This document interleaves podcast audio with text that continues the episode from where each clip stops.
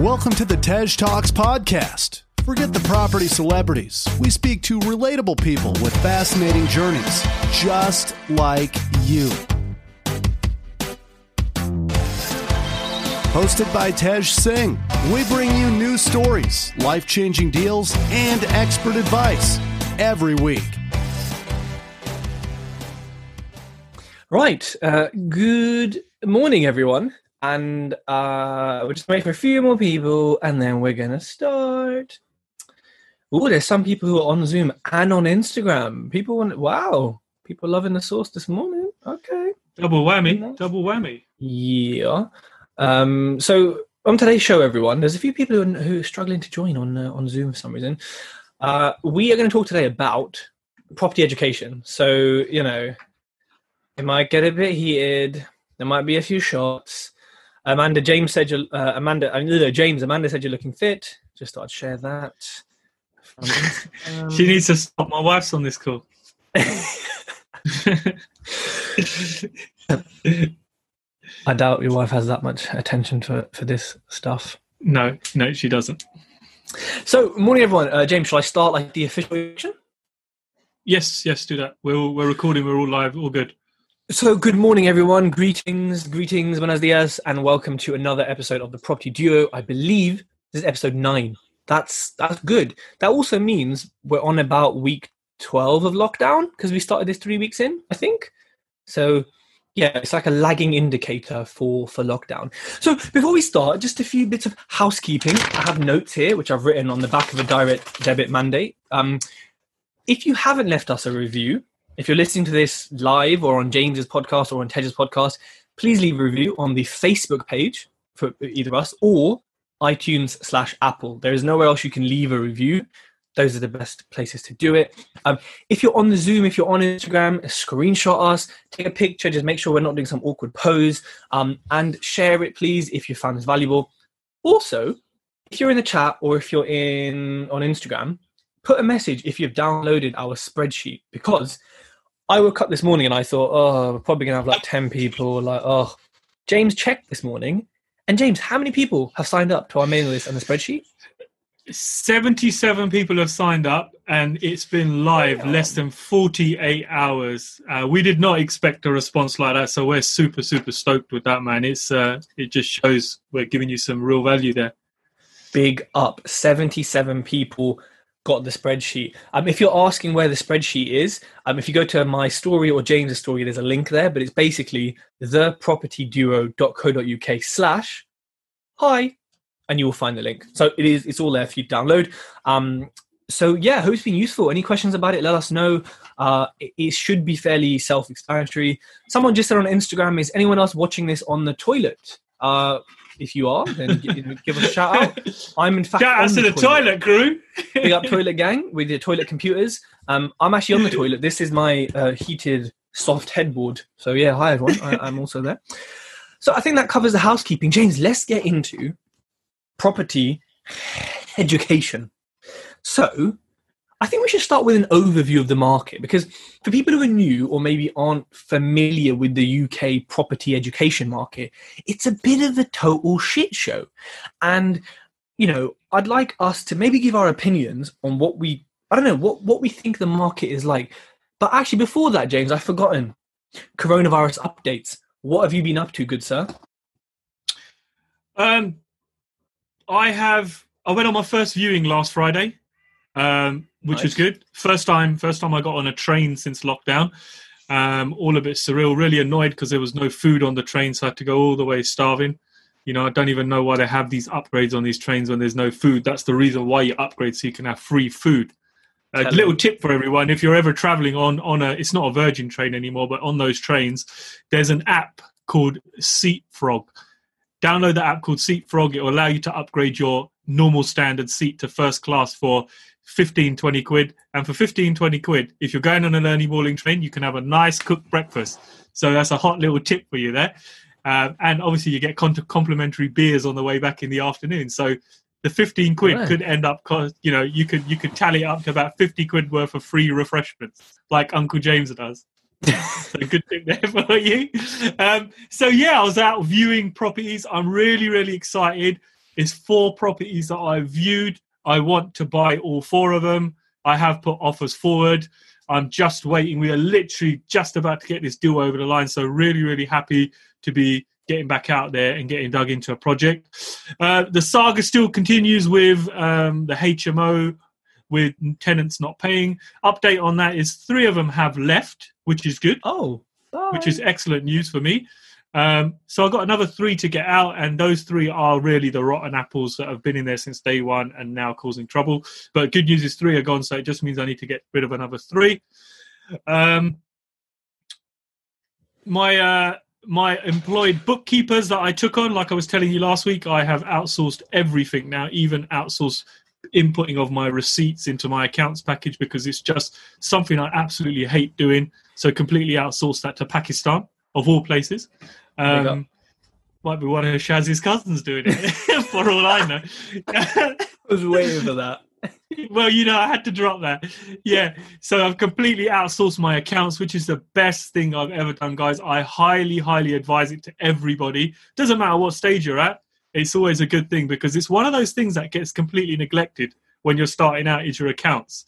And it's one of the most important things. You need to be able to know where you are in your business and what state at open, you know, with, within a couple of minutes of opening an accounts package. And the only way you're going to do that is if you're spending a shitload of time on it, or if you've got somebody else doing it. So yeah, outsource, fully outsource my accounts.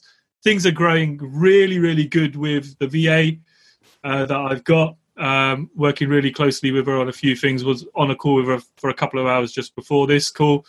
Uh, things are great there. Um, and yeah, just generally, life seems to be getting back to normal. If I'm going to be honest with you, I was out on the road the other day, and you know, most shops were open, although they're you know they're adhering to social distancing. Um, life slowly seems to be getting back to normal, and I honestly feel that come July, second week of June, sorry, June. we're going to see things just pick up again, like massively. And people are going to be like, Corona? What fucking Corona? Everything's back to normal. Coronavirus? Um, I, that's interesting. I don't really see, I don't know. I don't, I don't really see it going back really to normal. You don't really go out though, do you? You don't no, really go out. That's true. But like, because Nando's is closed. When Nando's opens, then I'll be like, okay, normality is, is back to, to, to kind of what it should be. But I don't know. It just, I'm so used to it now. I'm kind of just like, okay, well, it's the norm. So we'll carry on as it is. So I kind of, yeah, I, but the roads are busier. Like people are more out. Rishi Sunak announced Nando's on Twitter yesterday. What? He knows what's up.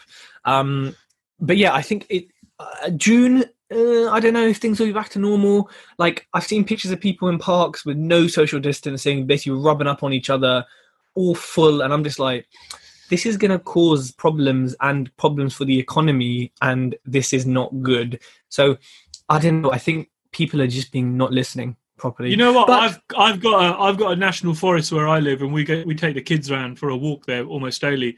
And it, you're right, Ted. It's mental. People are there having barbecues. You got people sunbathing. You got people fishing.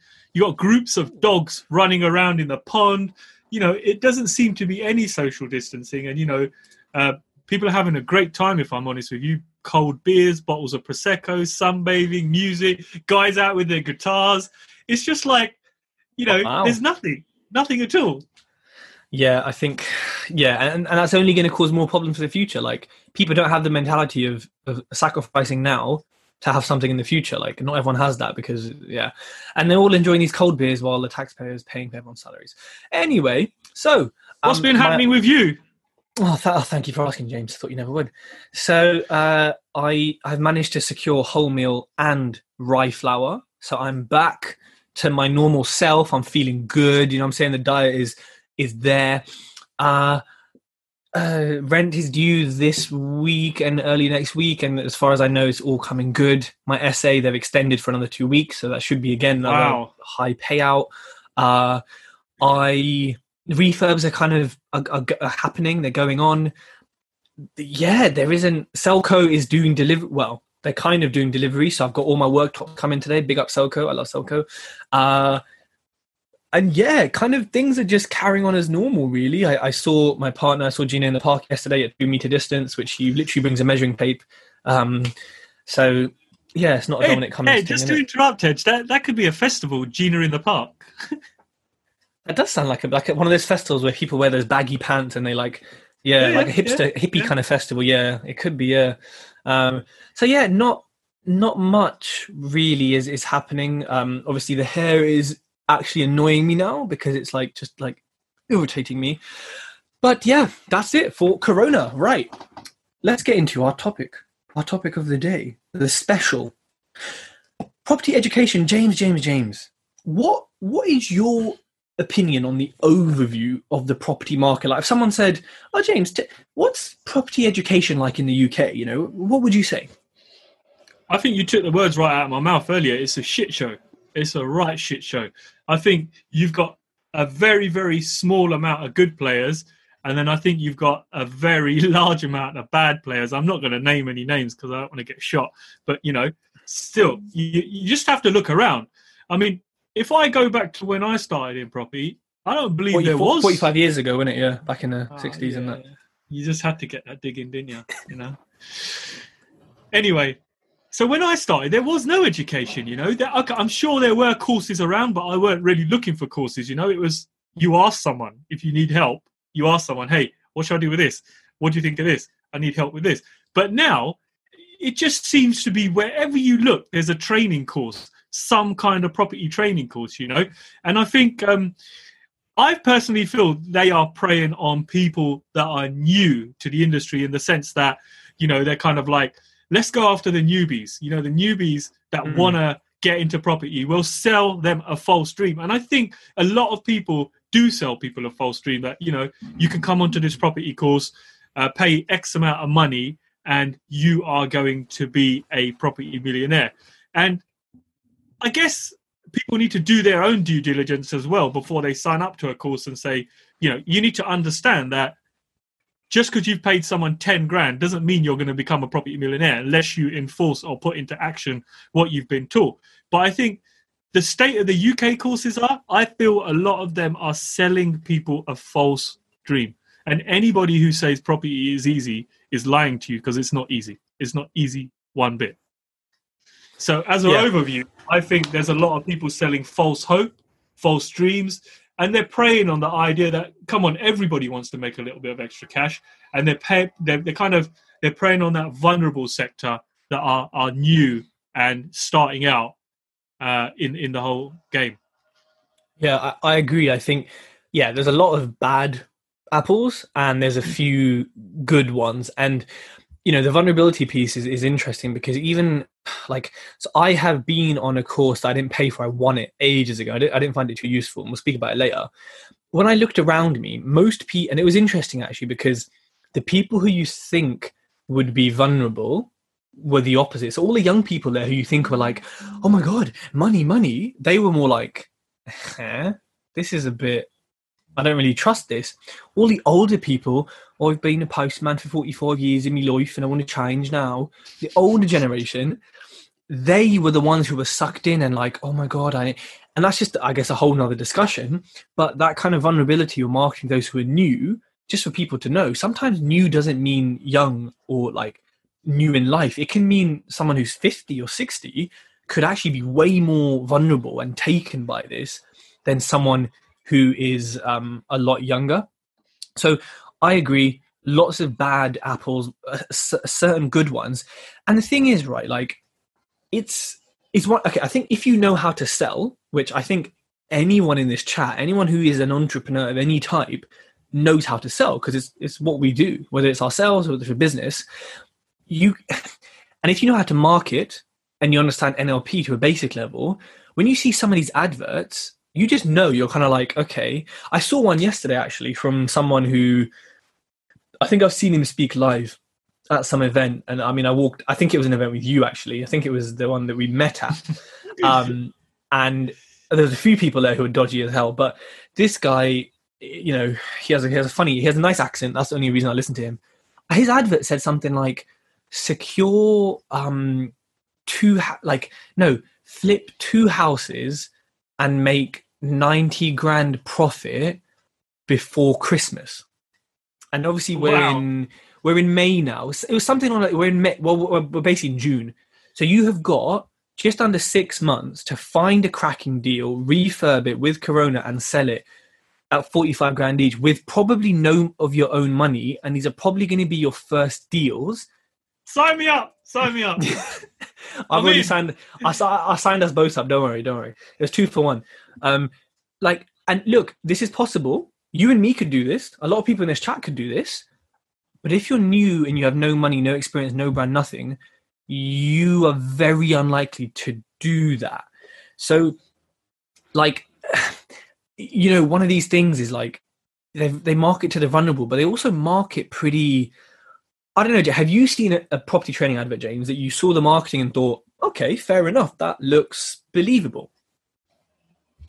Uh, yeah, yeah, I have. I have. But then when you, like you said, when they're saying you can do this before Christmas in six months, then you start, obviously when you've had experience of going through the realms of doing a deal, you think, nah, this ain't possible because it's going to take you six weeks, eight weeks to get the purchase done. Let's face it. Yeah. And then once you've got the property, it's probably going to take you a few weeks just to strip it out. And then you're finding contractors, then you're finding subcontractors, and then they expect you to get it refinanced and get your money released all by Christmas.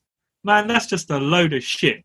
I'm sorry, it's just a load of shit. But the but what they've got there is they've got a good hook line. They've hooked mm. you. They've hooked you on the first few words. They've given you what you want to hear. You want to hear that. You want to hear, shit, I want ninety grand before Christmas. Who doesn't want ninety grand before Christmas? I do, yeah. The hook is strong, so they've got you. You're automatic, your attention's there. Once they've got your attention and you've signed up, you put your email address in, they are not letting you go because you are now in a complex sales funnel and you are going to be moved around this sales funnel from here, there, there, there, there, everywhere. They might sell you a product for ten dollars, fifty dollars. Before you know it, they're going to pressurize you into buying something that's two thousand dollars, ten thousand dollars. Now, I'm not saying all sales funnels are shit because there's some really, really good sales funnels that are really, really worthwhile. But all you need to do is go on YouTube and check ClickFunnels. Go and read all about ClickFunnels. And people make shed loads of money from ClickFunnels. Now, I ain't going to name this particular person, but all I'm going to say is he's Scottish. He's short. Yeah? I ain't going to name him. And he and and his surname begins with a muck. But this guy uses ClickFunnels to his... Mate, the way this guy uses ClickFunnels, he's part of the ClickFunnel Millionaire Club, which means that you've done a million quid through your funnel. Now, he's done it three wow. times. Three million quid through his funnel. Now, when you research about this guy and you go check out his company, I'm looking at his sheets and I'm thinking, for someone who's done all these deals, he ain't making no P's. This don't make sense. It doesn't link up. But what I'm saying is the power of the hook and the power of marketing, the power of ClickFunnels is just bloody amazing, man. If you can get it right, you can make a hell of a lot of money.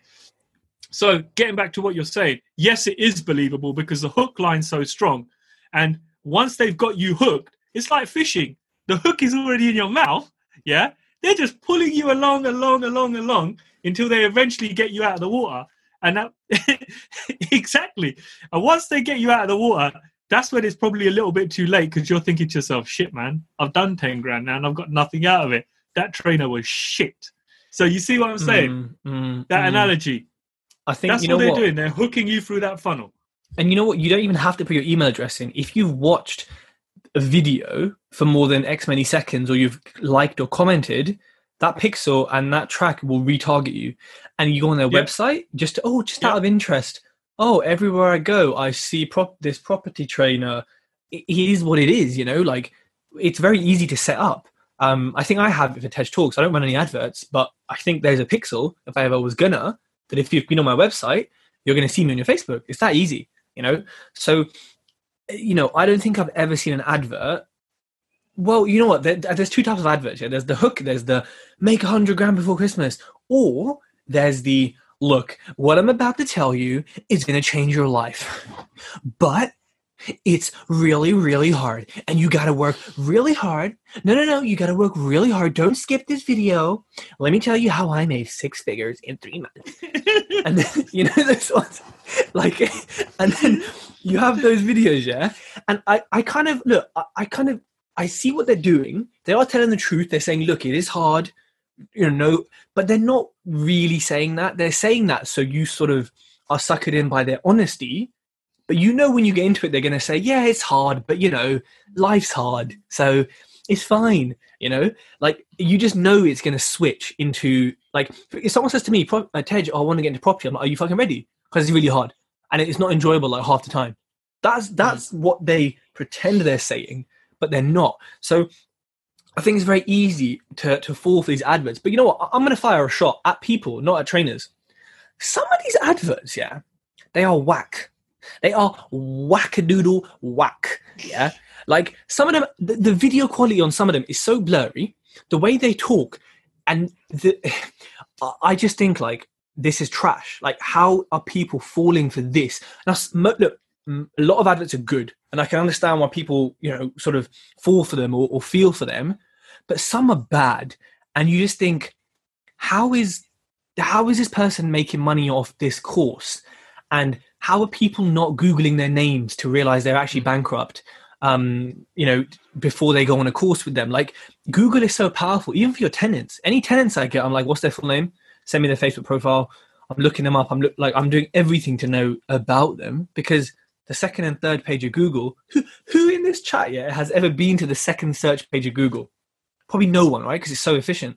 But when you get there, you start discovering some things, you know, you might not want to discover.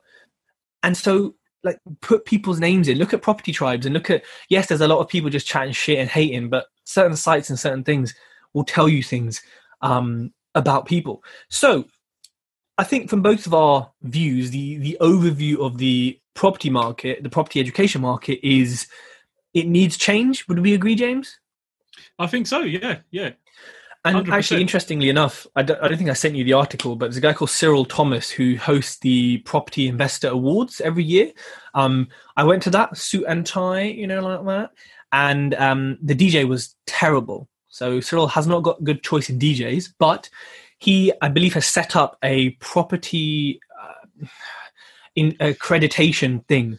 So he's inviting, I believe, inviting different like trainers and just an open thing to say, look, apply to be accredited, I guess, send us your material, let us experience a course, and we'll give you an accreditation to say that you are legit. So I think this is a necessary um, change and something to happen. But James, do you think having it set up like within property by property people means, like in our governments, like in the world, there's going to be relationship-based corruption, or do you think it can still be a pure third party?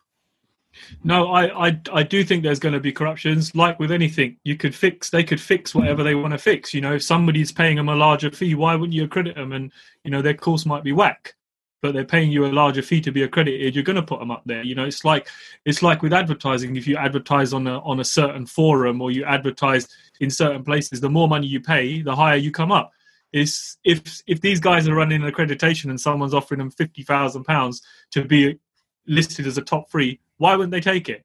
You know, they might try to say they're all very, very separate. I think what these accreditation boards need is they need a board of C E Os from different fields. So you do not need a C E O from a prop. Okay, you need property people on there, on the panel, but you need uh, a board of directors or a board of C E Os that are retired, maybe, who have run big firms, who sit on the board and are, you know, they're not, they're on the fence, they're unbiased, they're not for property and they're not against property. So they are going to be the guys that are going to, you know, I think really shipshape this uh, this industry and give it the spanking that it needs and bring it back oh, into, wow. uh, yeah, yeah, the spanking it needs to bring it back into, um, you know, to bring it up to a level. Everything else is accredited. Why is this not accredited? Why is there not a body that looks after this? Why is there somebody who doesn't come along and say, you, Mister Mister Manchester, you've messed up.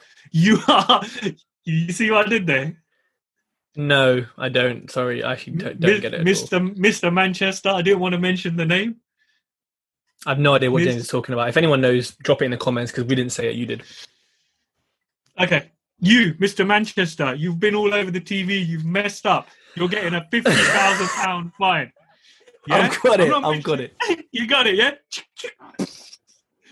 I'm not naming any people, but what I'm saying to you is, why can't he get a fine? Like, say, say B M W gets a fine when they fake their emissions. Yeah, people oh, get ben, V W. Yeah. V W got screwed when they faked their emissions. You know, a massive hit to the system, a massive punch in the stomach. You know, almost like being in school and you get a detention, but this is like ten times worse, where someone's going to beat the shit out of you financially. You know, I think yeah. it needs to happen. Yeah, but okay, you say that, yeah, but let's take, for example, H S B C. I'm going to name them, yeah, I don't give a fuck. H S B C were convicted and found, so factually found and admitted they were laundering or helping and aiding to launder the Mexican drug cartel's money. Now, basically, they, they saw it and said, yeah, it's fine, we're making money off it for years and years and years. And they got fined, you know, when I say, okay, let's say your turnover is one hundred million, yeah?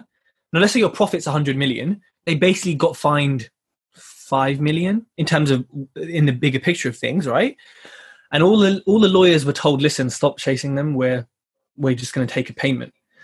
If that happens on the scale of money laundering, murderers and narco-terrorists, who gives a shit about property trainers? That's I, not not my view, but that's the view of, like, if we can't even get it right with these things that really, really, really matter, like banks, are we ever, ever going to get it right on something that is, you know, as minor as training? And, you know, the, and by the way, I'm not talking about Cyril's scheme in particular. We're just saying he's brought this up. We're having a separate discussion. We're not saying his is not going to have the C E Os or anything like that.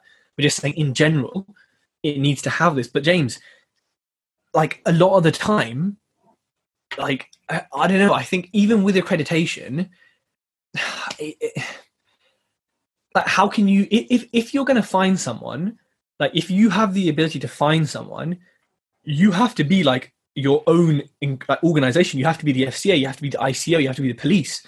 You have to be like a proper, I don't know what the word is, like civil authority or something. I don't know. Because, yeah, I mean, yeah, you can make the person sign an agreement, but we all know you can just renege on the agreement. So I don't know if that would work, you know, in, in practicality, given the kind of, uh, I don't know what the word in English is, the hairy fairy. What's that in English? Well, well, look, let me give you an example. Energy companies, yeah? People hate dealing with them, but oh, what do God. the energy companies not want? They do not want you complaining to the ombudsman about them, right? Mm. They hate it. The minute you mention that line, I'm going to put an official complaint in the ombudsman about you. They're like, oh, okay, what can we do for you, sir? What can we do? They hate those complaints because they know they're going to get an ass whooping. Mm-hmm. It's like, it's like if you're an online business and you're selling products and you're not delivering them, you're going to get credit card chargebacks. And every time you get a chargeback, it's like a on your ass, a on your ass, yeah? And eventually what's going to happen is you're going to get so many on your ass that at some point they're going to take it away from you, yeah? And if that's your livelihood and where you're earning money, you don't want that. So I think these courses need to be accredited to the point where the trainers are constantly shitting themselves. They are on their toes. So when they're taking a trend, when they're saying to next man in the hall, hey, look, you know what, well, just use your grandma's pension for this month and sign up. They got to be scared to be saying that because they got to be thinking, you know what, if this backfires, if this kid goes and tells the board that, you know, I messed him up and I convinced him to sign up and don't give a shit about your grandma because she's nearly dead, just use her money, you know, he's going to be worried. They need to be worried all the time because mm. I think if they're worried about taking someone's money, then they're going to deliver a good job. It's like me and you. When we take an investor's money to do a product, you're always shitting it. You know, you are always thinking to yourself, I need to treat this fifty grand or one hundred grand or two hundred grand better than my own two hundred grand. Because if you lose a bit of your own money, you're okay with it. You know, you can get over it like James did. But if you lose somebody else's money, damn, that is a, that's a bitter pill to swallow, man. It hurts. Mm. So I think these guys need to be put on the same kind of level as that, where they are thinking to themselves, you know what, if I don't deliver, I'm getting a strike. If I take someone's money and I haven't informed them, almost like um, like they make you do with a, a mortgage. Okay, I know this is taking it a bit to the extreme, but independent advice. Are you suitable to do this course? Do you feel you will learn from this course? Sign right here and you go through a full list of points with the person. Chances are that person's not going to read it and just sign it anyway. But still, yeah, you've like covered your, movies. as a trainer, you have covered your own ass as a trainer to say, look, I have sat there with this client of mine. Yes, he's only eighteen and yes, he's spending five grand on his credit card, but he has said he understands this, he understands that, he understands this, and he signed here. You know, you've taken the time as a credible trainer to sit with someone and say, Do you understand everything I'm about to deliver? Do you understand that I'm taking shitloads of money from you and this might not work? Do you understand that you need to get your ass into gear and do some work? And, you know, the property fairies ain't just going to fly into your window at night and say, here's a hundred grand, here's some money for you because you invested in me. And do you understand there's a strong possibility that I might be a bit of a scammer? You know? Yeah, definitely have that in writing I, on, the, on the I L A. If I, you know, if I was writing the clause, that would be in the small print for the trainers, you know? But what I'm saying to you is if somebody, if a student is signing all that and the trainer is taking all that, I think that's a hell of a lot of due diligence done there, there and then. So, you know, why wouldn't the trainer want to deliver and why wouldn't the student want to put in some serious graft to make it work? I think it's got to be, you got to be harsh with this, man. It's, if it's going to be regulated, it needs to be regulated all the way where three strikes and you're out. You know, three strikes, you fucked up, you're out, you'll never be in a trainer again for five years. Your name goes on a register to say you are fucked up. You are not coming, becoming a trainer again. You messed up with this guy. You messed up with this guy. And it should be public record to say he did this to this person. So everybody's there to see it. Simple as. That will get rid of all the shit. It's like when they bought the H M O license in, all these landlords that were rogue landlords, yeah? You know, Mister Barber, Mister Patel, Mister Khan, Mister Davis, all those guys. I've had this property for fifty years. I've been renting from my family. I got a small room. I paint white. I don't know. All those guys disappeared. All those shitty landlords were gone. And I think when the H M O licensing came in and Article four, it was the best thing ever because it cleaned up the industry. And this is exactly what needs to happen in property. And that's my rant over. I agree with you. And I think in practicality, it's not going to work as well because it's like review sites. Someone's always going to say, oh, they didn't teach me, but I'm a lazy piece of shit and I didn't work hard. So therefore, it's the trainer's fault. Like a lot of people do. So I think you're... I think what you're saying on paper is perfect and would work, especially the I L A part, the independent legal advice. Some form of that would work. I mean, I reckon that some training companies do that. I reckon they give you the sell, they sell you the dream, you know, and then they say, oh, by the way, you just got to sign this, just part of protocol. And obviously you're heightened and you're like, I want the course, I want the course. And you read something that says what you said, do I understand this, blah, blah. You're going to say, yeah, because you've already made your decision or been influenced to make your decision that you are taking the course. You know, it's like, okay, it's like with the mortgage or bridge. Have either of us ever read those terms and said, oh, I can't do this. No, no. We've just said, oh, we fucking know what it is. Get it over with, you know? And that this is that, that bridging and mortgage is a lot more serious than five K on a course, but we both yeah, I was know. Just anyone... about, I, was, I was just about to say, Ted, yeah, you know, when you take a bridge, you are literally putting your nuts on the line and the bank owns your bollocks. Yeah. To put it plain and simple, but you still sign it and you realize, damn, these guys have got a debenture on me. Even if the company folds, they're coming after me. Even if I got nothing, they're still going to, they're going to pursue me to the end point where they get their money regardless. And that is a position, you know, most people don't want to be on. It's like, you know, a massive rock hanging over your head and it's going to kill you until you pay that money back. And it's the best feeling getting a bridge when the money lands, but it's an even better feeling when you pay that bridge back, let me tell you. But Oof, like you say, yeah. like you say, the, the conditions are so strong. But yes, we will still sign it. And yes, we might not read all of it. And yes, we realise the severity of it. Yeah, basically, well said. So um, let's go into some signs of a bad trainer. Also, maybe some signs that people can watch out for on the adverts or just anything, James. I've actually got a few props to um, to demonstrate this. So I've got a, I don't know if it's spelt, it's a Versace scarf, which is from Southall Market. So it's obviously not Versace. Southall Broadway. Big up. So I'm just going to, I'm just going to show you, I'm going to look like a, a dame in a stately home right now. I'm going to look very feminine, but this is a watch, which actually doesn't, it doesn't, it doesn't work, but you don't know that. Watch. And these are some keys.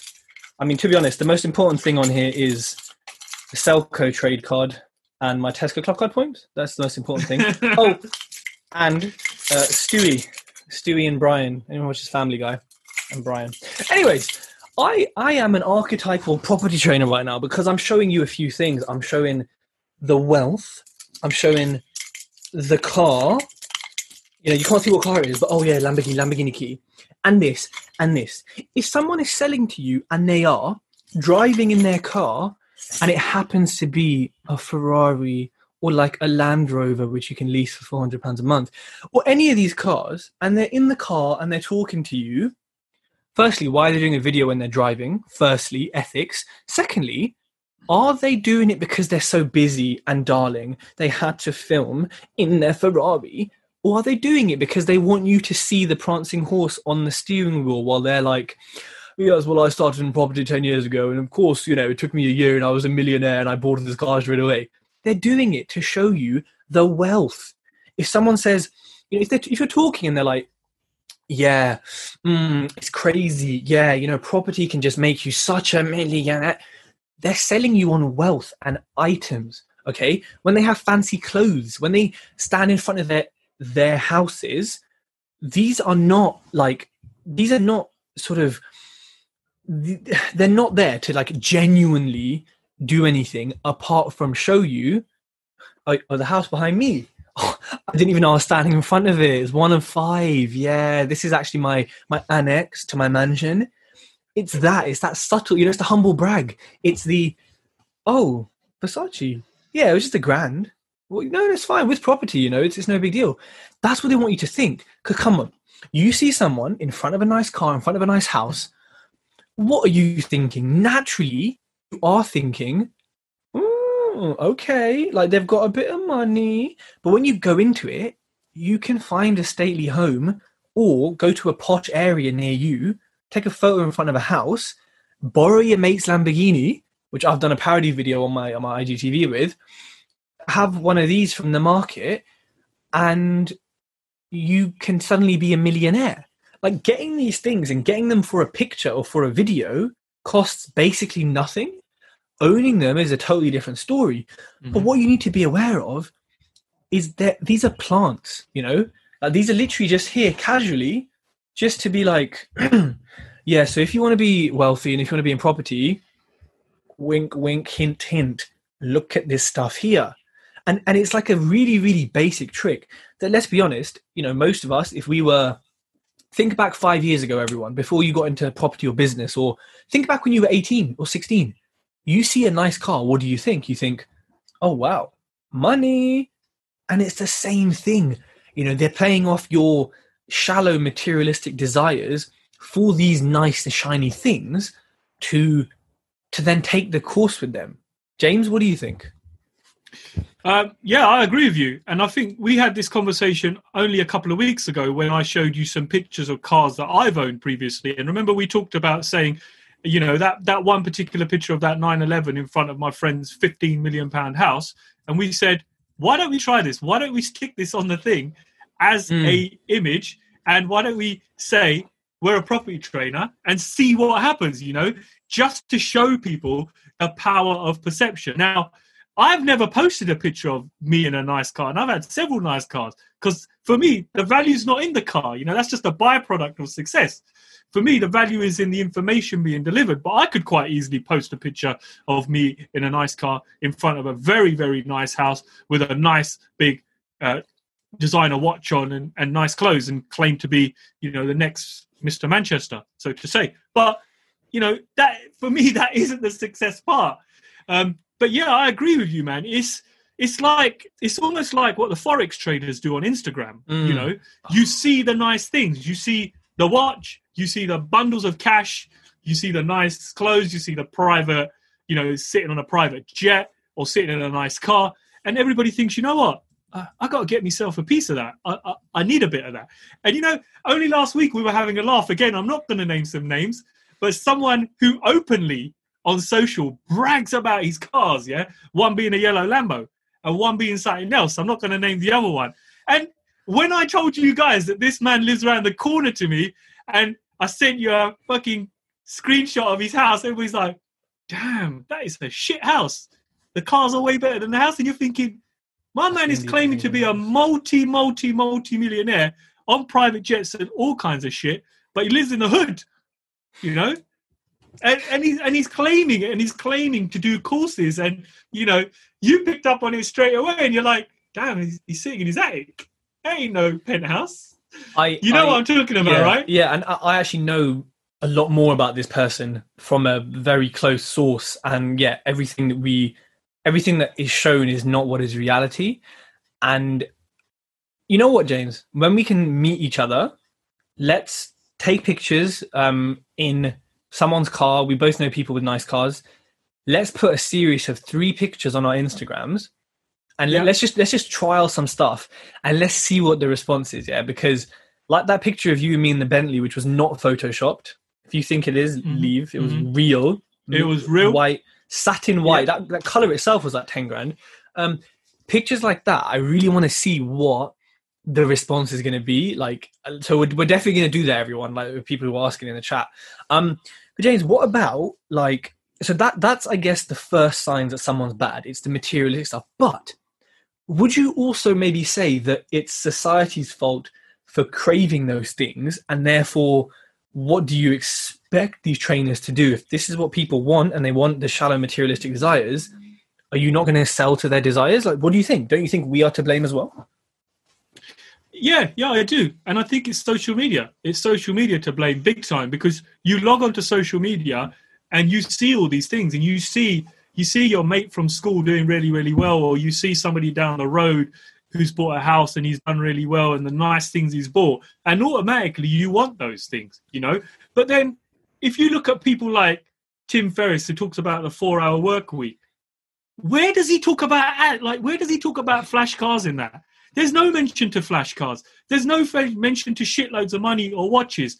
His mention is about being time free. And I think... Mm. More people need to speak about time free, because ultimately for me, that is the biggest goal, man. Yes, having a nice car is nice, but it's a byproduct. Having shitloads of money is a byproduct. But time, time is something you can't buy. And ultimately, that's what most people want when they get into property is, oh, you know what? I want to work the hours I want to work. I want to be able to do this. I want to be able to pick up my kids from school. My why is to spend more time with my son. Most people don't go into property saying my why is to have one hundred Ferraris. Okay, there might be the odd one or two, but ultimately more and more people I speak to, or people that are longer down their journey, the thing they want most is time. And not many trainers will show you that, because they're just luring you in. It's going back to that whole thing of hooking you in. They're hooking you in by showing you a Ferrari, by showing you a nice designer watch, and you're thinking, I want that. You're making that connection. You're, mag- you know, you're, you're, you're there. You're attracted to the car. You're attracted to the the the nice house, you're attracted to their watch, and you're thinking, if I sign up with this guy, I'm going to have a piece of that. And reality is, you're not. You know, it takes a long time to have a piece of that.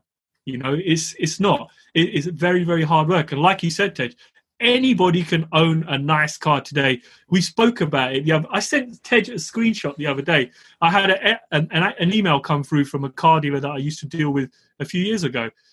Hi, James, how you doing? Do you want a Lamborghini um, Hurricane for seven hundred fifty pounds a month with minimal deposit? And it's like, wow, those have come down a little That's bit. I remember them being three. By three. Yeah. You know, and you think to yourself, if you're running a H M O, you could have that. I could be delighted driving around in a Bugatti. Who gives a monkeys? It could cost me three grand a month with fifty grand down or whatever. And I know I'll always get that fifty grand back because the car's so desirable. But people need to realize these guys have not gone out there and bought this car cash. Just remember that, you know. Anybody with any sense would not put that kind of money on a liability. Nine times out of ten, it's always lease. Even when I had a nice car, yes, they were owned, but they were always on finance. And there's a very good reason, because you never have that amount of capital tied up in something that's going to drop anyway, you know. Mm. So don't be fooled by what you see. Even the companies that offer watches today, you can buy a flipping ten grand designer watch and pay one hundred ten quid a month for the next five years, you know? So even that is financed on watches, and they don't give a shit what your credit's like, and it's zero percent. So they've got you. The hook is, yes, I'm going to get myself a Rollie Rollie. Yeah, it's ten grand. It's zero percent. Inside your head, you're thinking, yeah, I could split this over five years. It's only costing me a mine one hundred pounds, and I'm not paying any interest. I'm the clever one. No, you're the stupid one. Because they're selling it to you at a prime price, you're buying it, you're hooked in for the next five years, and you ain't getting out of it, yeah? And chances are, if you're working in property wearing a Rollie every day, your Rollie ain't going to last five minutes. I used to wear a designer watch every single day when I worked in my print business, and in the first year, That shit went off to be fixed, and it cost me more to have it fixed and polished than it cost me to buy the watch initially. So don't be fooled, guys. A watch, yes, certain watches will make you some decent money if you buy the right watch and with cars. But when you see these trainers, please do not be fooled, man. They do not own this stuff. They do not own it. It's all leased, and it's all staged to hook you in. And it all goes back to what we were saying. It's fishing, they're hooking, they're grabbing you, getting you in, and putting you around this complex sales funnel. I agree. And I think it also means we have to look inwards and self-reflect and realize, do we want this shallow stuff? Because I thought we got into property for our kids, our family, for free time. Then why are we being sold into the dream of shallow stuff? You know, when was, yeah, property trainer mentions, oh yeah, you get to spend more time with your family, but eh, no way, listen to that. Right. But they also do target you for that though. So as much as there is the materialistic side, I think when you get there, there's a lot of, oh, you know, okay, tell me about your family. Oh, you got young kids. They're going to uni, right? That's nine grand a year. Well, mm-hmm. you know, nine grand a year is is two, you know, three buy-to-lets, you know.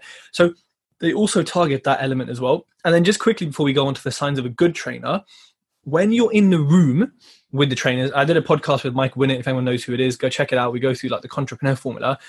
But there's a few tips and tricks they use in this room. And honestly, I think that the best, or the single best piece of advice I can give is advice for anything in life, is, is take a deep breath, take a step back, and just, you know, make a gap between the stimuli and your response. You want to buy the course? Today we've got a special offer. Take a deep breath, distance yourself from that, think about it. The offer's not special. They run this event every weekend and every weekday. And, you know, how could it be a special offer just today, just for you? Uh, don't be so clapped, yeah? So think about it like that, distance yourself from it. And hey, if you, oh, if you happen to miss out on a special deal, go and negotiate it again, or go to a different trainer. You know, like, they're not going to refuse you for saying, oh, I want the original deal. So nothing is in that moment. Nothing is unique to that moment. It's, they repeat it every weekend.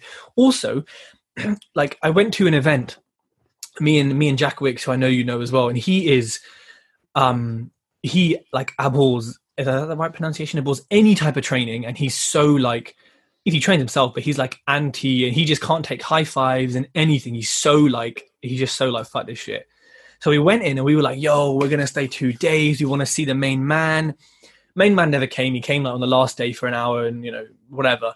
But we literally left after half an hour because it was the typical, you know, I started off in debt. And you might have felt that too, right? Hands up if you felt it too. Yeah, I'm in debt. Um, uh, oh, you know, you you may have young kids, or like someone you love. Who has someone they love? What a fucking dumb question. Everyone does. Oh yeah, I love. Oh, blah, blah. Who, you know? And I really wanted a good future. Who? Hands up if you want a good future. Yeah. And you're just like, okay. There's two things there. There's the emotional sob story, but secondly, you putting your hand up, you're complying. You're saying yes, yes, yes, yes. You want to buy a course? Yeah, yes. It's that simple, basic, stupid N L P, whatever it is, right? Then it goes to the, you know, I was in debt. And has anyone ever been in debt? Not just money debt, but like just debt. Oh, yeah, I owed my mum a pound for the trolley at Sainsbury's one time. I didn't give it back. Oh, you, oh, you still owe me a pound, by the way. Oh, you ain't getting it back, mate. I, I, I want what I ordered. Um, so basically, they'll use these tactics, and they'll, you know, they'll make you comply. They'll make, you know, and they'll kind of, you know, create energy in the room, running around, high-fiving, music. Let's shake it out, because some American scientist at Harvard says you got to shake it out every three hours. And, and then human contact is really good. Um, and then it will kind of go, you know, it will go to the, well, here's, a, and this is a really good one. Here's, you know, um, here's a property deal, but oh, I haven't told you, I haven't told you about the laws. And if you don't get the laws right, you can, it's a criminal punishment. But anyways, back to the deal. And we go over that on our course, the full twelve grand course. Yeah, yeah. But anyways, back to the deal. But obviously, if you, if you don't follow this legal thing, it's really bad for you. But the deal, it's really easy maths and blah, blah, blah. And so they'll do things like that, and they'll incite the fear in you. And of course, you don't know any better. You're not on your phone, because they're like, look, put your phones on silent. We want to be really present in the room, everyone. Yeah, come together. And you're going to believe them, and you're going to, oh, wait, what's that law thing? Oh, F C A punishments are, you can go to jail for infinite time and infinite fines. oh, there's a case study of someone got charged four hundred grand. But don't worry, that's our advanced, advanced course. Don't worry about that yet. You know, that will come. And this stuff, it plants the fear in your head of, shit, I don't want to get fined. I don't want to go to jail. Um, well, I better do the course then. And, the, oh, well, you know what? Since you're signing up for the basic course, well, you know, we'll chuck in the advanced one for, for you know, we'll take five hundred quid off you. Oh, well, I'm here now and I don't want to go to jail, so I guess I should do it. Like, how many times have people heard this or seen it around them or know it's happening? Like, everything I've just said, me and James could get on a stage, we could fill a room, we could use these techniques, and we'd make sales. We could make easy, innit, James? Do you think, do you think we'd make sales? one hundred percent. But one thing I just want to add to that, Tej, ultimately, the only thing people need to do is when you go to this course, and Mike Winnett said it himself, leave your credit card at home. And I would just like to add to that, take your credit card off of Apple Pay on your phone, because these guys are getting clever. They're saying use your Apple Pay on your phone. So if you're going to the course with no money, you ain't going to spend no money. You're not going to be forced into it. And, you know, turn around and say to them, you haven't even got a phone. You know, leave your phone in your bag and switch it off. So there's no way you can ring someone to get the money as well. That way they cannot make you do it. And I just want to touch on one point where Tej said, you know, when they've got you agreeing with them, when you're putting your hand up, when you're nodding. Something I learned most recently from Curtis Jackson's book, fifty cent, by the way. His new book is flipping really? amazing, yeah? Now, he is a very clever guy. He says mm. when he's in a boardroom doing a deal and everybody else is nodding their head and agreeing with the speaker, fifty would just be like this. He won't give them any eye contact. Well, he'll give them eye contact. He won't give them any emotion. He won't even go... like this, nothing, you know, cold as a turkey, just sitting there, nothing. He goes, because that way they've got to work harder to convince you. They've got to try and sell to you harder. Yeah. Don't, the minute you start shaking your head, they're thinking, oh man, I've got this guy. He's on my side. Let me move to the next person on the table. I've got that side. He's already agreeing. He's already agreeing. Keep your emotions somber. Just sit there like this. Like you're a bit of a div, you know, just stare at him. Let them work harder to try and convince you. And this is something I learned from fifty's book. And I thought, man, this guy is clever. Very clever. You know what? I think like that's an interesting point. And I do that. If I think someone's lying to me or I'm just, or we're having a conversation where I'm trying to find something out that I think they're not telling me, I'll do that. I'll just, oh, are you there? Mm-hmm. Mm-hmm.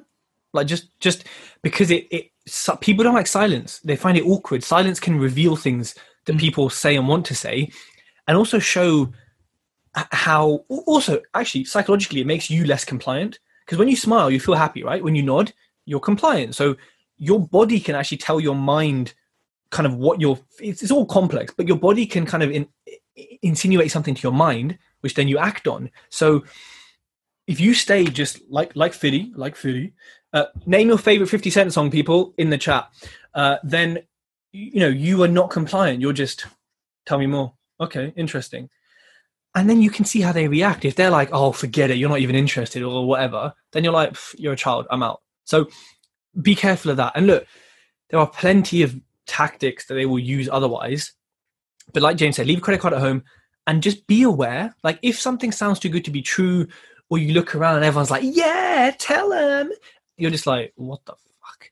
Like, you know that there's some sort of like brainwashing-ish type thing. Oh, two people said Many Men by fifty cent. That's a good song. That is a good song. Um, that's that's like a proper gangster song after he got shot like nine times, isn't it?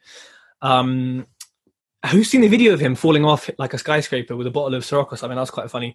Um, so next thing is, what are the signs of a good trainer? So we're almost at the, uh, about fifty minutes in, James. So we'll kind of, may keep it sharp, hopefully, but what are the signs of a good trainer or even a good advert? What do you think, if any? I think, you know, recently I spoke to Richard Little. Yeah, you know Richard Little. Uh, the master. Yep. Yeah. And you know what? Honesty. I think, honesty, Richard Little is probably one of the guys who's at a peak performance, you know, three hundred plus houses. Really, really, really honest guy. He wrote a course. He wrote a book. And I got his book here, actually. He said, I've got it. I've got it as well, yeah. He said... his words were, he goes, James, that book is so slim because it's no bullshit. He goes, everything in that book is what you want to read. He goes, I haven't put in there about my life on how it was hard growing up and, you know, how I had issues with money, how I was almost bankrupt. He goes, I've not put that emotional bullshit in there. He goes, this is a real book. He goes, we run a course. He goes, it's only a one-day course. He goes, because it's a no bullshit course. You turn up, we tell you what you want to hear. We don't try to sell you anything extra. He goes, because we don't have anything extra. He goes, that's it, you know. And I respect him for that, because it is a no bullshit approach. And I think sometimes the no bullshit approach is best.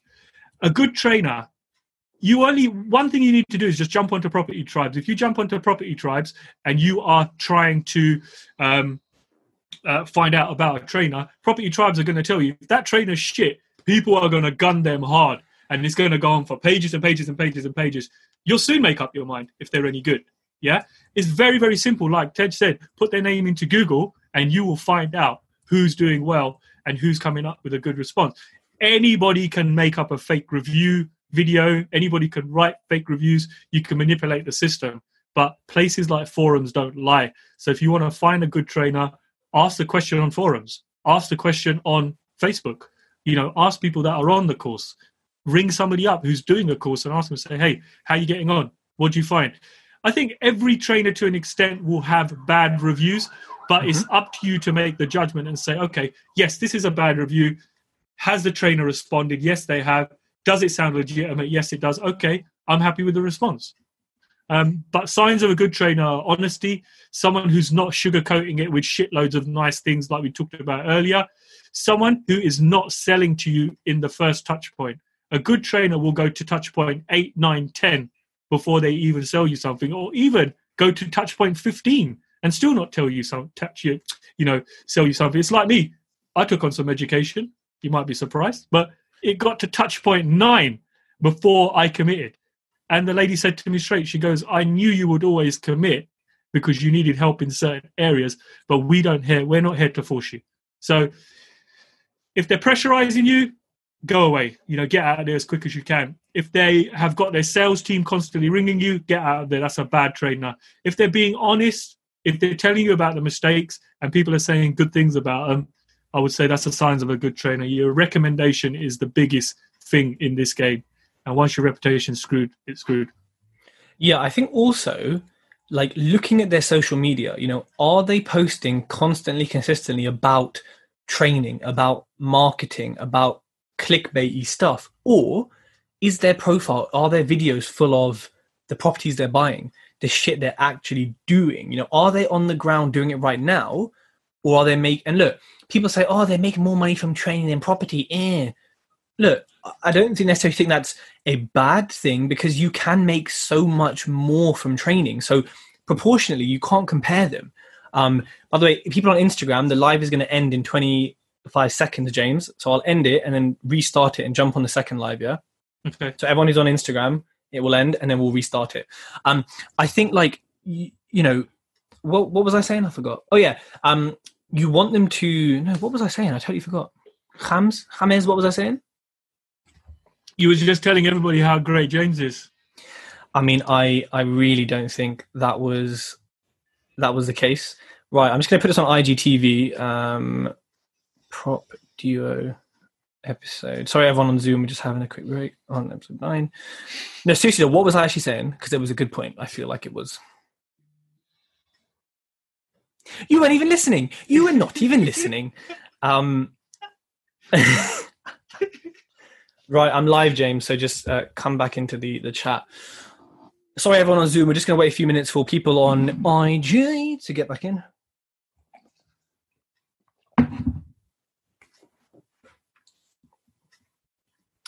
Greetings, those on Instagram. We are just restarting the party.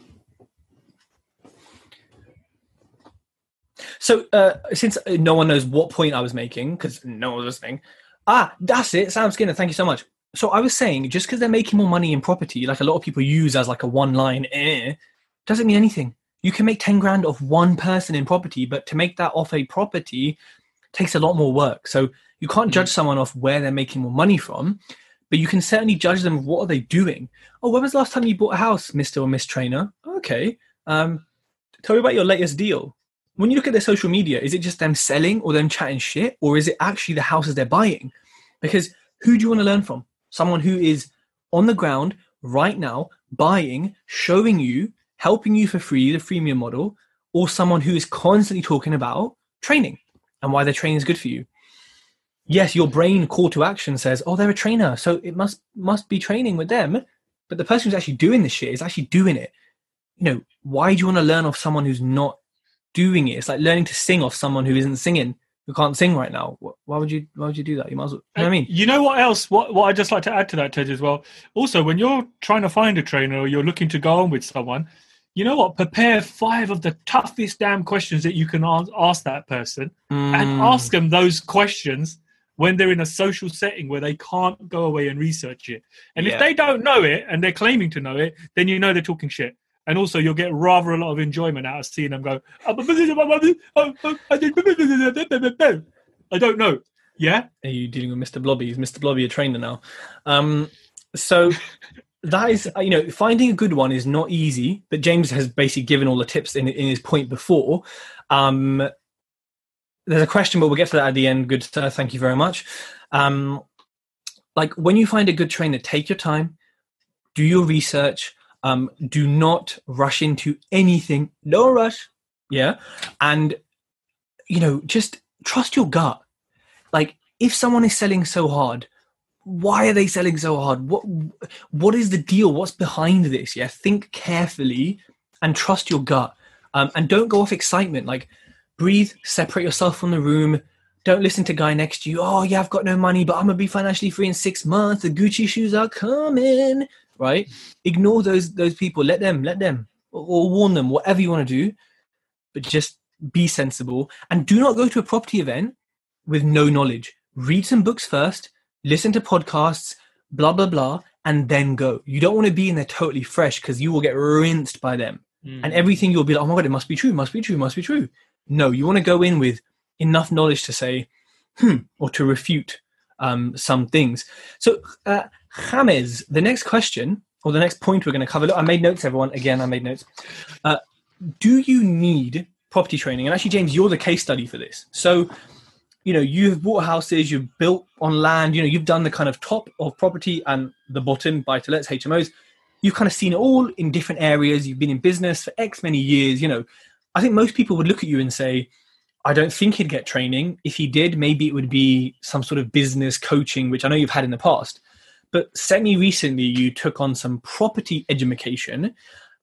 Talk me through sort of, you know, why and stuff. Yeah, like, like you said, Tej, um, yeah, been around the houses, done a few deals, worked in loads of different sectors and done loads of different strategies. So people would think automatically, uh, James doesn't need training now that you changed my name.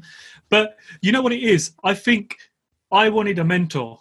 Now, I wanted a mentor who's been successful. I wanted a mentor who's done big things.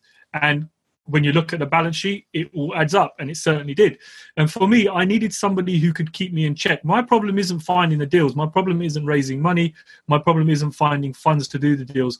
My problem is the little things that go side by side with that, like, you know, making sure your accounts are done, making sure your bookkeeping's done, making sure you're legal, making sure you're kept, you know, you're you're complying to certain things. I don't claim to be very good at those. I know about those things, but would I put those into effect straight away? No. So I needed a mentor to work with who was going to be able to rein me in, because I'm like one of those people. Right, right now, I'm not buying one house. I'm trying to buy four, and I want all four. I don't want one massive uh, back-to-brick renovation. I want four running at the same time on the same street right next to each other. So I like to go big. But uh, when you go big, there's certain things that can happen when you go big.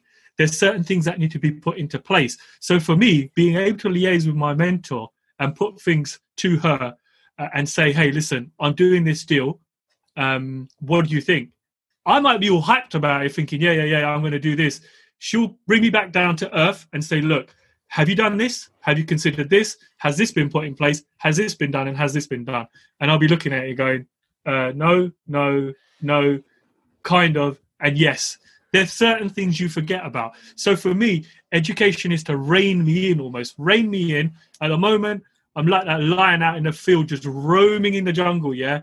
And from time to time, I need to be put in this cage so that I'm confined and I know that I'm working within the legal boundaries or working within the boundaries of doing things properly. So education, I took it on for that purpose, not necessarily for the purpose to learn the strategies. But like I say, I'm not one of those people. Um, I, you know, I work very well under criticism. I like people to criticize, and constructive criticism, I take it in. I'm like a sponge. I will listen to what people say, because I will always, um, even if I know about a certain strategy, I will pick something up and think, ah, oh, I didn't know that. I'll soak that in. Or yesterday, like I was saying to Tej, I was on a webinar about H M Os. I know quite a few things about H M Os, but when I'm listening to this H M O, I'm thinking, damn, I've just spent half an hour and learned some new things. So even if I know about the strategy, I'm still going to listen and still tune into those podcasts or tune into those webinars with uh, my mentor, because I still want to soak up more and more knowledge. So for me, education is about reining me in. So yeah, you might be surprised that I have a mentor, and I do pay for a mentor, and I pay quite handsomely for it, but it's, it works for me. You know, it's like someone I can, I can refer to.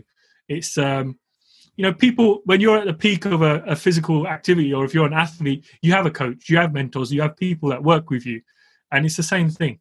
There's no reason why you can't be at the peak of your game or be successful in what you're doing and have, have a mentor. I know so many people that are doing good things in property, and you would think these people do not need a mentor, and they have mentors, you know, and there's a very, very good reason for it.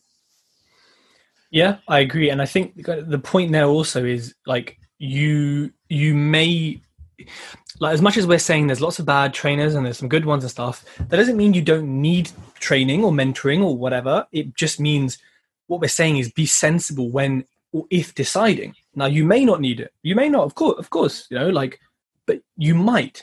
And it's kind of up for you to decide. But I think a good mentor will, yeah, of course, they're always going to be selling you their wares, especially if it's the one, their main business. But the really good ones will kind of sit down with you, or at least phone call, and say, look, um, okay, tell me what you want. Okay. And then, like, you know, I think I've done this before when people have asked me for mentoring. I've said, right, tell me what you want. Okay, I sussed out what they're like as a person, and I'm like, okay, tell me about you and your history. And I'm like, you don't need this. Like, you're basically, you've got the mindset, you've got the skills, you're just lacking maybe confidence. And I said, I'm not gonna, no, you don't. I was like, look, you don't need mentoring. You just need to go out there, do it, get some more confidence. But other people I've spoken to, I'm like, mm, yeah, may, maybe it would suit you more. And really, what you want is someone who will do that, you know. But sometimes you can figure out mm. yourself. You know, you can. You know, we all know what kind of people we are, right? And sometimes with mentoring as well, James, it's sometimes it's monthly. If we're talking about mentoring, not training, you can do it. And if you don't need it, you can just cancel it. Um, and it's obviously different with training. So think about all your, your options first on if you need it. And if you do need it, if you feel you want it, then what we've given so far should help you decide that, really. Um, and feel free to message us. Don't be an arsehole, though. Ask a, a proper message, approach us as the humans that we are, and we will try our best to help. Um, if you found this useful, we're not at the end just yet. Please screenshot it. Please share it on your stories, on your, your whatevers. Um, if you want the spreadsheet, it's on our stories. Go and have a look at it. Um, no, just, just sorry, just to add to that, you know, like Ted just said about the spreadsheet. Now, most trainers would charge you for that. You know, I've seen people sell that for ninety, ninety quid, one hundred quid, one hundred fifty quid. It's the same spreadsheet me and Ted used to assess deals, you know.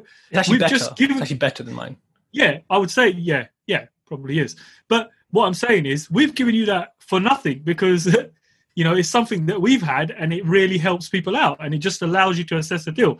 And like Ted said, I, you get people asking. I get people asking us all the time, or me, oh, do you do mentoring? Do you do training? And like, um, not really, but you can quite easily suss a person out. And it's nice when you turn around and say to that person, look, man, you've got the mindset. You got the mindset. You can make this work.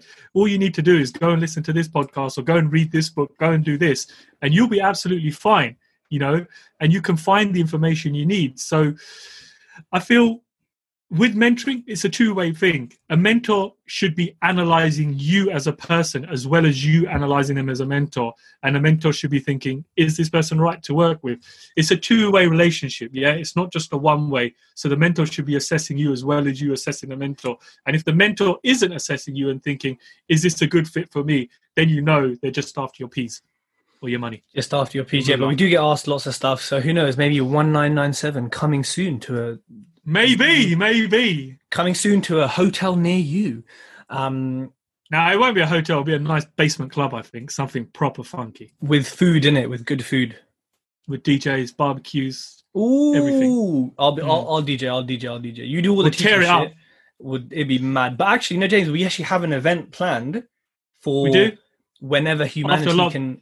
Well, it won't be that soon. It'll be when we can sort of touch each other again, um, and you can spank everyone you want to spank because you keep talking about it. Um, so we're gonna have James tell him because you're the East London cool dude, innit? Yeah, no, me and Tej decided we're going to put together kind of a, it's almost, it's going to be a bit of a networking event. We're not, we're not selling you anything, so to say, so uh, don't be alarmed and, you know, stop following us. Uh, so there's some really cool venues round by um, uh, Hackney Wick and Hackney, some old converted warehouses that have been converted into bars right by the canal. And our thoughts were, as soon as uh, lockdown's over and people can contact each other again and touch each other, we're planning on hosting a like a an, an evening network there with just drinks. It's by the canal. It is a nice bar, uh, a D J, and just, just you know, maybe a little bit of property talk and just, just get to know each other a bit more outside of Zoom, because Zoom's become the no-go-to thing. We need to flip it back up after lockdown and get people drinking together and having a chat and just mingling and, and meeting each other. So, yeah, coming to you soon. Yeah, look after that. It's going to be fun. It's going to be networking, but with a twist. And I will be the M C inside um, on, on, on the One, night. Two. One, two. Uh, so we have questions now, because I believe we're we're pretty much at the end of this. So quickly, we'll go through it. Um, let's see. So we've got a good question from Shaz. Shaz Ahmed, my broker. Hold tight. If you need a good broker, go check my boy. He came back from Pakistan scot-free, so we're, we're blessed that he's back with us. Um, he says, possibly for Tej, and applies to Shaz in some respects. So there's definitely dodgy trainers, mentors, no doubt about it. So how do you avoid guilt? Guilt by association. Sounds like a J Huss song. If you're appearing or speaking at their events, or nowadays jumping on an I G live with those types of people. Or I guess, James, the reverse, um, having someone on your podcast who, um, you know, is maybe a dodgy trainer. He has a disclaimer that says, not saying that we've done this. He's just saying, how do you avoid the guilt by association, James? Go on, what's your answer for that? Let's say, for example, you interview someone on your podcast, yeah, and they're later on down the line, they're dodgy as hell, and it comes out that they've been doing this and that. I would have no problems calling that person out on another podcast straight after that, saying, listen, he came on my podcast. He was good when he came on my podcast. You know, he's become a bit of a shyster now. I've got nothing to do with him. I would make sure I disassociate myself from that person as quickly as possible. Um, yeah, I'm the same. I've had someone on my podcast who just generally was a bit of a prick after the podcast. I didn't really like him. Um, but then I found out he was part oh, of thanks, some... man. No, you, you're, you're coming up. Um, and he had some... So he was part of some fake Airbnb, fake review, scamming thing. And he, to be honest, he was just a bit of a fucking idiot anyway. Um, as a person, he had no sense, I discovered later. And I just removed the podcast. And I actually need to remove the Instagram post as well. So I have no problem removing it in silence and just saying nothing. Um, but to be honest, I don't tend to get trainers on. And people I do get on, I tend to vet, whether it's social media or referrals or whatever, I tend to vet them. And I have done podcasts before where I said, I actually said point blank to someone, it sounds like you're lying throughout this podcast. And I'm not saying you are, but my listeners are going to pick up on that. And so this is not getting released. You can have the audio, but this ain't getting released, and the audio is confidential. You cannot release it either. So, uh, you know, yeah, th- that is what it is in podcasts. I think with I G Lives, don't do it with these people. And with events, look, at the end of the day, yeah, I, you know, I've spoken at events, and I'm going to be speaking at events of, of, of trainers that sell stuff that I'm not affiliated with and I don't support. And I make that very clear. In the presentation, I'll say, I'm Tej Talks, independent. No association, yeah, and I kind of go with it. But if, but then again, the company hasn't got a bad reputation. They haven't. It's just a, you know, it's just they say they sell stuff. If a company had a bad reputation, I wouldn't speak at their event. Simple as that. Um, as much as the props are good and you get some source from it, just don't, because all you need is these shadows in some of these Facebook groups. Oh my God, Shaz was with them. That means they're uncles, they're related, they must get um, samosa together, and then they're doing business together. No, Shaz is dodgy, Shaz is dodgy. you know, you know, because there's a few losers who do that. So just, I would avoid. You know it. What, guys? Uh, ultimately, you have to protect yourself. You have mm. to protect your brand. You have to protect your image. And if by mistake you've been associated with a waste man, make sure you do everything you can to quickly get disassociated to that waste man. And I think it's easy to do now. You can call them out. You can make a video. You can put a post out and saying, look, we didn't realize this guy was like this. And it just holds you credible for going out there and acknowledging, right, look, this person did this. It might start a bit of a V four up. You know, you might have a bit of beef online. There's nothing wrong with a bit of beef. It's healthy competition, as I like to call it. So, but yeah, definitely protect yourself and don't be afraid of calling, not calling them out so much, but putting your official response out there, like Mister Manchester did the other day, which was actually quite a good response. Very good response. Very P R, very Prime Minister, very... Uh, no, he, he didn't break lockdown. He he just went to check, check his eye, you know, ding dong. It was very much like that. Um, so it was, it was very much bullshit. And that is Boris Johnson. I will call him out by name. Um, so a few more questions. Uh, so just a quick one, which I've already answered, but I'll just read it out. If people ask if you've had any edu- if you've had any education, but you're self-educated, how would you respond without ruining your credibility? But what I basically said is I spent X many months doing X, Y, Z, meeting X, Y, Z, learning this, learning this, going through stuff, listening to podcasts, listening to books. Just tell them what you did, because if someone goes to uni nowadays, do you rate them?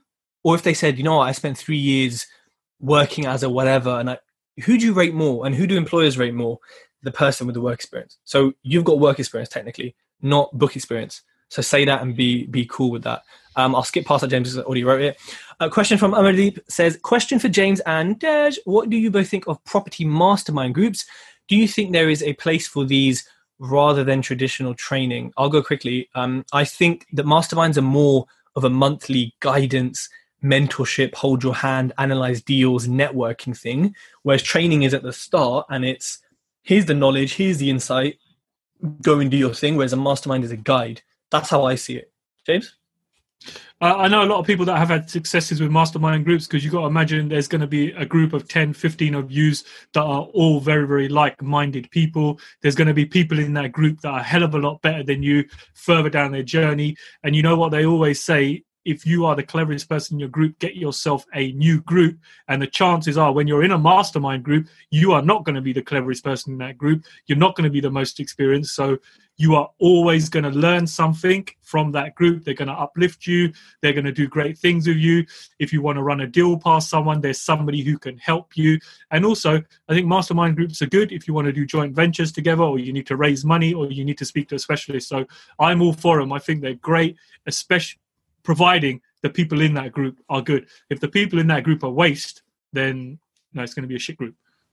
And uh, Trend Up, I think, is Instagram name says, what if the person has a bad reputation, but they aren't actually bad? I think then it doesn't matter. You know, if, if you if you genuinely believe they're not bad and you have evidence to the contrary, then who cares? It's, it's your education, so use them. You know, like it's, it's whatever will benefit you and whatever you think is right for you. So, you know, who who cares if. If yeah, if they have a bad rep, I, what works for I you? think I answered that point earlier as well. Like, you know, with my trainer, there was a couple of bad responses online, you know, pages and pages of stuff where uh, she'd been called out on something. When I spoke to her and read the responses, very, very clear on what happened, very clear on how she dealt with it. And that put my mind at ease, because there was only one thing bothering me there. So, yeah, it was good.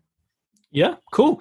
Um, so last, qu- let's do last, uh, last two questions, and then we're going to log off because this podcast is long. Uh, what uh, Harley says, what if they are part of a group that sells courses, but they are a decent person themselves? James, what do you think? I think it comes back to, again, uh, are they associating themselves with that group? Or are they staying independent? Like Ted said before, when he turns up, he says, no, this is just the Tej Meister. I'm on my own. I'm not part of these waste people, but I've just come here because they've paid me handsome. No, they haven't paid me. But, you know, if they are making it very, very clear that they are not part of the group, then it's all good. I'll give you an example. ten X event. A lot of people there were waste men. Not the ten X event, another one. A lot of people there were waste.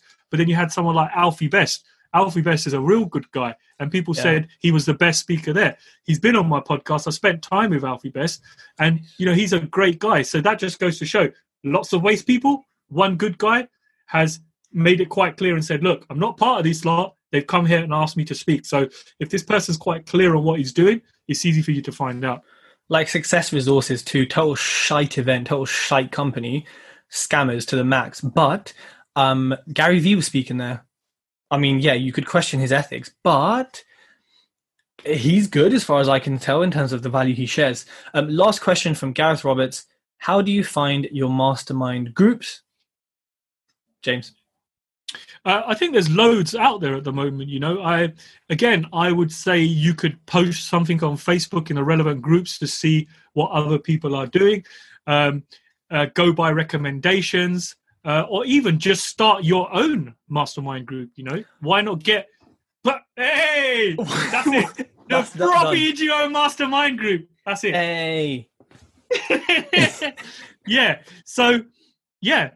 Right, somehow I just went off track there. Yeah, but yeah, there's loads of people out there. Maybe start your own mastermind group, get ten of you together, five of you together that are really good, and, and start your own group. Yep, correct. Okay, we've got one last Oh, question. No, wait, look, it's Annika. She's alive. She actually she actually turned up for once. Um, let's say you had a mentor uh, and you found out some negative comments about them. How would you go about dealing with that? Um, personally, I would just, it depends who said the comments. If it's like a hate or whatever, I would say, no. If it's like, I, I think basically what I'd do is I'd say, hey, by the way, have you um have you heard this comment someone said about you? Is it like, I, it can't be true because I know you really well, but what do you think about, you know, just play dumb. Oh, you know, you know what, Annika, you need to WhatsApp me because I think this might relate to both of us. I need to speak to you about this. This sounds some, like some interesting... Right, can you take your private conversations elsewhere, please? Thank you. Okay, okay, all right. Um, So TrendUp says there's a lot of witch hunting online by mediocre, incompetent people who have mindset issues and project those. I agree. I, I've got some particular people I'm thinking of.